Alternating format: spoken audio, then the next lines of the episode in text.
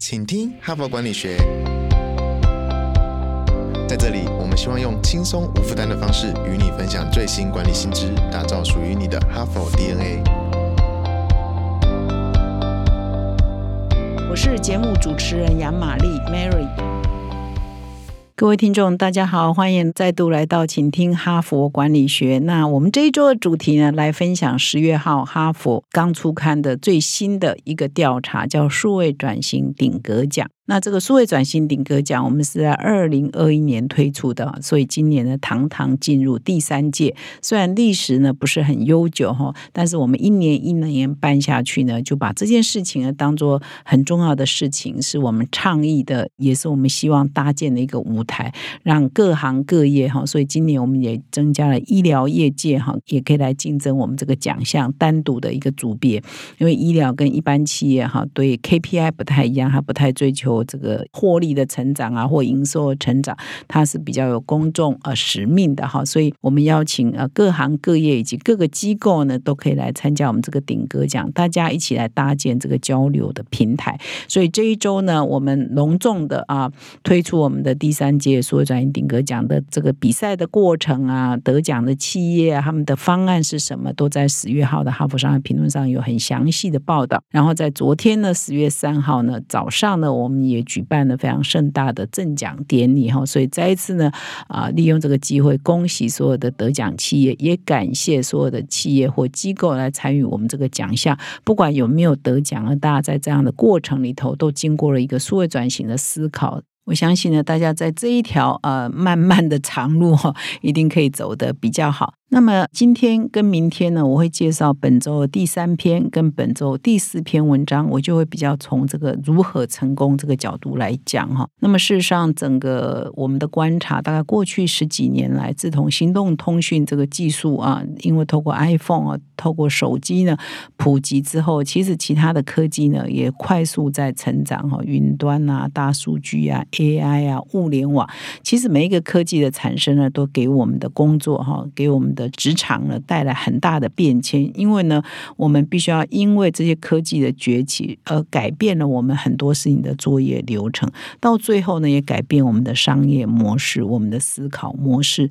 以及我们工作跟生活的方式哈。所以其实我们呢都被科技呢推着啊跑哈，我们要适应这个新科技的发展，所以很多呃这个血泪史啊，花了很多钱失败的一大堆，那后来经不起转型考验的呢，可能到最后。就消失了哈，大家常常举很多公司做例子，然后我这里就不多说了。那所以呢，今天跟明天呢，我会继续分享《哈佛商业评论》的文章哦。我们虽然顶格讲写了很多都是本土的案例，不过我在这个我们 Podcast 还是维持哈分享《哈佛商业评论》外文的文章啊。那今天跟明天呢，我锁定来找两篇哈，大家都在分享转型成功的案例哈。那两个案例都可以给各位呢有一些启发。那我今天找这。这篇文章呢是好莱坞大战数位转型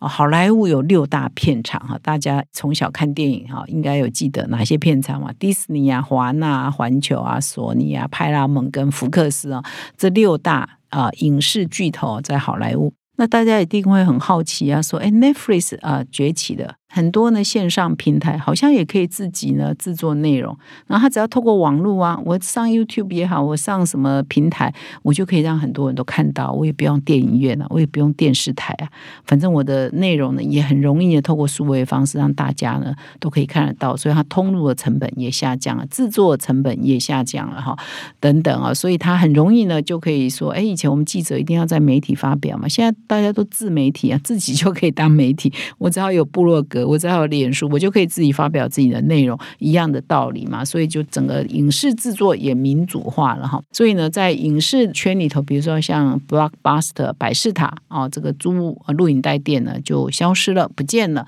啊。Netflix 呢就崛起了。所以这篇文章在探讨说，哎，那为什么六大影视巨头好莱坞的六大没有消失呢？哦，他们是怎么应付这个变局的呢？他为什么没有被数位浪潮消灭呢？好，所以这篇文章就要分享好莱坞如何大战数位转型。那么在正式进入今天的文章分享之前呢，我要先邀请各位听众，我们的招牌课程啊，个案教学领导者学程的第十一期哦，明年一月才会开课哈。我们现在已经在招生阶段，那我们也为了明年的第十一期的这个课程呢，举办了一个课程说明会，十月二十六号的晚上，星期四的晚上。如果你有兴趣在下班后呢，呃，来了解一下我们的课程呢，个案教学是什么？个案教学可以给各各位什么样的帮助？对这个有兴趣的话，欢迎到我们下方的说明栏点击报名链接哈。那一天呢，我们就有机会相见哦。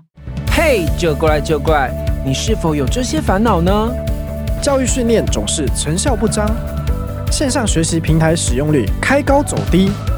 录播课程无法满足实际需求。现在这些问题，HBR 帮你通通解决。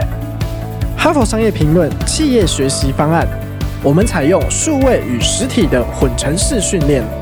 集结百年来全球千位大师的知识精华，打造每天十到十五分钟的零碎式学习，以工作者为中心的企业读书会，大大提升同仁们的学习效率。赶快点击说明栏链接，交给我们，一起让知识落地，成为企业人才的能力与即战力。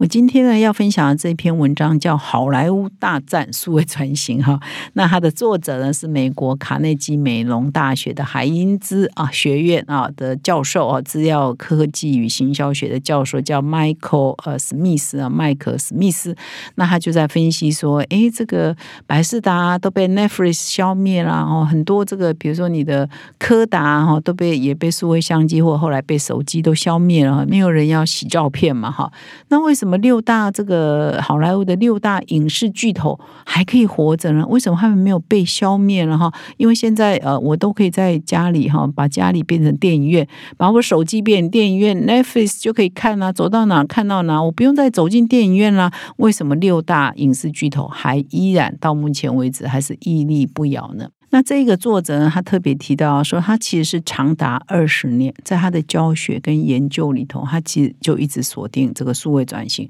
所以他看过无数的公司啊，做过很多的研究。那他提出来一个想法，就是数位转型呢，要成功的话呢，它常常都有一个特色，就是它在曾经稀缺的地方。带来丰饶，也就是说，你原来什么样的资源是很稀缺的，所以呢，掌握这个资源的人呢，他就独占和寡占。但是呢，只要你在整个数位转型的过程当中哦，那还是啊，我前天跟昨天一直强调一个概念哦，强调是转型而不是数位哦。哈，就你在 business 模式转型的过程当中，你如果可以把过去曾经稀缺的资源变得不再稀缺，变得非常丰饶，你找到那个方式可以去传。地哈，这个你的资源啊，你的丰饶的资源，把过去稀缺变丰饶，你就掌握了新的契机哈，新的商机哈。那以影视为例啊，就是以前我们看电影一定要去电影院嘛。传统只能够去电影院嘛，就算电视有 HBO 在播哈，有一些电影频道在播，它也是定时的，它不能 on demand 嘛，不是我想看就可以看嘛。而且呢，以前可能也是受制于这个，你要录下来啊，才能想看就可以看。那后来呢，才有串流平台之后呢，它就变成大家随时随地想看都可以看啊，想看多久就看多久，想看哪一部片就可以有哪一部片嘛。所以 Netflix 这种串流平台之后呢。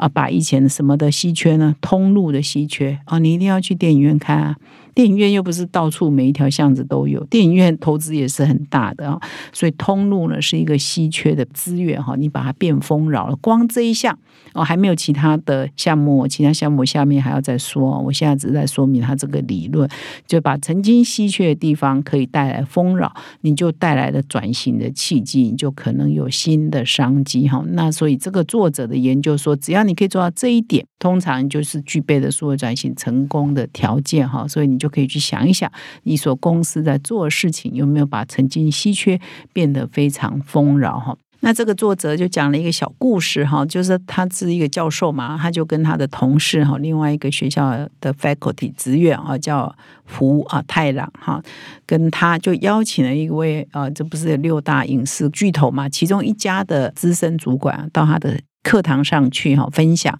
就是科技哈，就是现在崛起的这些科技啊，串流平台啊，制作影音的方式啊，电影的方式，可能有很多科技的崛起嘛，如何影响到他们原来六大这个片场的业务哈？那那一年呢是二零一五年哈，所以这篇文章特别提到，他是从二零一五年观察到好好莱坞呢，其实呃这些六大片场也是花了很多力气来解决数位转型的问题，或者说大战数位转型。那这一堂课呢，主要是要请这位主管来分享说，那电影业做了什么，这些片场做了什么，哈来应付数位转型的挑战。那么这一个主管呢，就来分享，就说其实整个二十世纪哈，长达一百年的时间，这六大营业公司啊，我刚刚。节目一开头讲嘛，就一直呢掌握的这整个全球哦，不要说只有美国啦，全球的电影的市场啊，因为它呃这六大公司呢控制了三项关键的稀缺资源哈。那这篇文章的理论呢，用一个管理的理论来套，就是谁可以掌握稀缺资源，为你所独有。独占寡占，或者你可以把过去，或者你要破坏式创新，你把别人以前市场上很稀缺的，你把它变成不稀缺了啊，这都是你的制胜的关键了。所以呢，传统的这六大营业公司呢，掌握哪三项稀缺的市场资源呢？第一个是财务哦，他们当然有很多的金钱了哈，还有技术哈，你拍电影要很多的技术嘛，所以是制作内容哈。为了要达成好的电影啊制作，你所需要的。财务的支持以及技术支持呢？哎，这好莱坞是独有的哈。比如说你要做很多的动画啦，或者很多的特效啦，哈，很多的创意啊等等，都会很花钱嘛。那你有没有这个？工具好，有没有这些技术工具？你有没有足够的财力来支撑？这是很关键的哈。所以这一个是稀缺的第一项的市场的资源。第二呢，就是你需要发行。你片子拍完了之后，你是不是要发行？你发行，你就要通路啊。所以你这些片商哈，你这些全世界各地的电影院等等，跟你的合作联盟的这些电影院啊，这些资源都是很稀缺的。那个也都在控制在这个六大影视哈以及他们关系的企业的整。个架构生态系里头，所以他们也控制了通路，所以他控制的内容，内容所需的所有的技术跟资本，他控制了通路，这是第二项资源。那么第三项呢？他特别提到，就是说，哦，他用层层的法律啊、法规、著作权法这种很多的法令法规绑死了别人，这是我独占，这是我寡占，哈，就是说别人都不能够来动我一下，哈，所以这个就是用透过层层的著作权法来保护他自己，哈，而且呢，也控制消费者要用什么样的方式来收看内容，哈，所以这个呢，长久长达一百多年呢，都是被这个好莱坞的六大影视公司所。寡占的，所独占的。那么事实上呢，这个连这个作者也很好奇嘛。事实上，这些寡占的资源呢，随着这个数位科技的串流平台等等啊，或者是社群媒体的发达，其实全部都被打破了，都变得大家人人可及嘛。比如说，媒体也可以当自媒体啊，每个人都可以当小片商啊，每个人都我拍的东西，我就可以直接放在网络上，谁都可以看得到啊，也没有那个通路的问题哈。所以这边也。特别提到说，新的数位科技让大众呢可以普遍取得制作内容所需要的工具，哈，意思说以前可能只有专业人士才可以剪接电影。哦，可以剪接影片。哎，现在我们国高中生就可以剪接影片了，因为那个软体太便宜了，也非常的方便哈。所以现在年轻的呃这一代呢，自己都可以拍片哈。这个品质高不高是一回事啊，哈，但是这个能力跟这个工具呢，事实上是很普及的。那拍完了之后呢，哎，它可以随意呢放在所有的社群平台，让谁都可以看得到，不用再经过广播电视台，不用再经过电影院哦，不用再什么有什么片子啊 DVD。哈，这早就被淘汰了哈，所以这个通路呢也不是稀缺的资源，所有人都可以接触到所有的观众哦，只要你的东西够好，可能哇。像这个 TikTok 可能一两亿人看都有可能嘛哈，那再来就是说，哎，其实很多地方盗版也还是很猖獗哈。那所以呢，这个他们呢层层设了很多的保护自己的那个方式。我刚刚讲不是第三项嘛，他们有很多的保护自己的方式，透过很多的著作权法。可这个呢，也在这个网络的这个很容易被盗版哦，很容易就被攻破哈。所以他那个。被保护的内容也可能呢，你电影都还没上线哦，也也常常听说有这种事嘛，就我院线片还没上，哎，我的东西呢就已经被盗了哈，就可以在网络上被看了哈，所以这个就是说，它所面临的是其实层层的稀缺资源，全部都被新媒体啊、新的科技给冲击了、给颠覆了哈。那为什么在这样的情况之下，这六大影视公司还是没有倒闭呢？还是没有不见呢？还是可以拍片呢？那是因为他们也拥抱了数位转型哈，答案就是，哎，他们也面对这个新时代呢，开始做很多的调整了哈。那他们做了哪些调整呢？就是说，他们也不在于迷恋哈，不在于说呃眷恋说啊过去就这样，所以我只能够呃依照过去的方式来做嘛哈。所以你有串流平台，你有 Netflix 哈，我 Disney 呢，我除了 Disney Plus 嘛哈，我那么多我自己的片子哈，我还可以结合其他的小片上，呃，我也可以把他们内容放到我的这个平台上嘛，所以有 Disney Plus。那么另外一个，这六大片场，这位作者发现是说，以前呢，其实我们还没有数位化之前，没有数据可以帮我们做很多数据分析之前，其实我们都是凭直觉在判断。哎，我要做这个专题，我要拍这个片子，然后主题呢，可能就是瞎子摸象，有时候就摸对了，才事后诸葛说。呃，很有远见，选错了那就是选错了嘛。但是现在呢，这些呃片场呢也开始大量的用数据啊来作为他们决策的依据，也是说做数据分析来，也就是一种数位的这个模式啊来协助他们做分析。所以他们也大量导入这个数据分析的决策过程，也是协助这六大片商呢来应应新的时代。那么这篇文章呢，也从好莱坞哈这六大片场的数位转型呢得到了几个。新的第一个新的就是说，他提醒啊，其实这篇文章最主要的一个概念就是要检视你啊以前赖以为生的稀缺资源，只有你独有的，只有你寡占的，只有你做的最好。这个稀缺资源是什么？你以前可能就是靠这个来当你的命脉，所以你要永远的去盘点。到底你的产品、你的服务在市场上，你所占据的稀缺资源是什么？是不是很容易呢？被别的科技呢一崛起之后，就把你这个稀缺资源呢给打破了、打坏了哈？大家最常举的例子，比如说这个 Airbnb 哈，以前只有饭店啊，你要到旅行，这当然要住饭店。一个饭店投资有多大，对不对？可现在人人的客厅都可以是饭店哈，所以饭店的资源不再稀缺啊哈。以前要盖个饭店嘛，你现在不用啊，你。每一个住家都有可能是饭店哈，透过 Airbnb 的方式，所以以前的稀缺资源就不再稀缺了。其实我们新闻业也是蛮悲惨，也是一样的道理。以前呢，可能要投资报纸，要投资杂志，要养很多的记者、编辑哈。那要透过我们印成杂志、印成报纸，你才可以看哈；拍成电视，你才可以看。现在呢，透过这个数位的平台，哎，这个资源哦也不再稀缺了哈，大家都可以写，大家都可以编啊，所以。这个也新闻业也是受到很大的冲击啊，所以各行各业的稀缺资源都在改变哈，所以你不管你在哪一个行业，你都要随时去检视你所在行业所定义的稀缺资源是什么。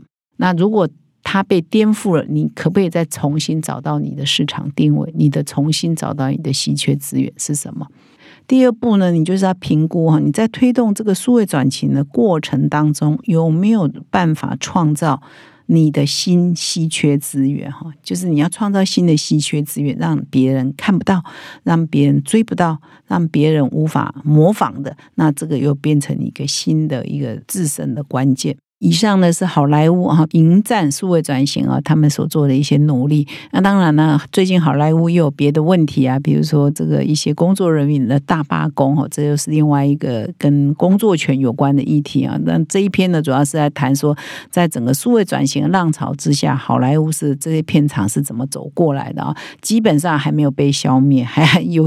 可能财务状况好不好，这我我就不知道了哈。至少这篇文章是蛮肯定，他们也都是呃。非常拥抱数位转型，做很多的变革，才可以迎战新时代的挑战。他们也不再迷恋过去，一定要用那种方式来拍电影，用那种方式来发行电影。后，他们也都在大量的改变他们的企业文化跟做事的方式啊。也只有这样子呢，才不会被时代所淘汰。所以，以上呢是我今天的分享，好莱坞的经验也可以跟各位做参考。我们以后呢也可以来观察一下哦，这些我们从小看电影到大这影视公司，他们到底又做哪些变革来迎战科技的挑战？感谢各位的收听，我们明天再相会。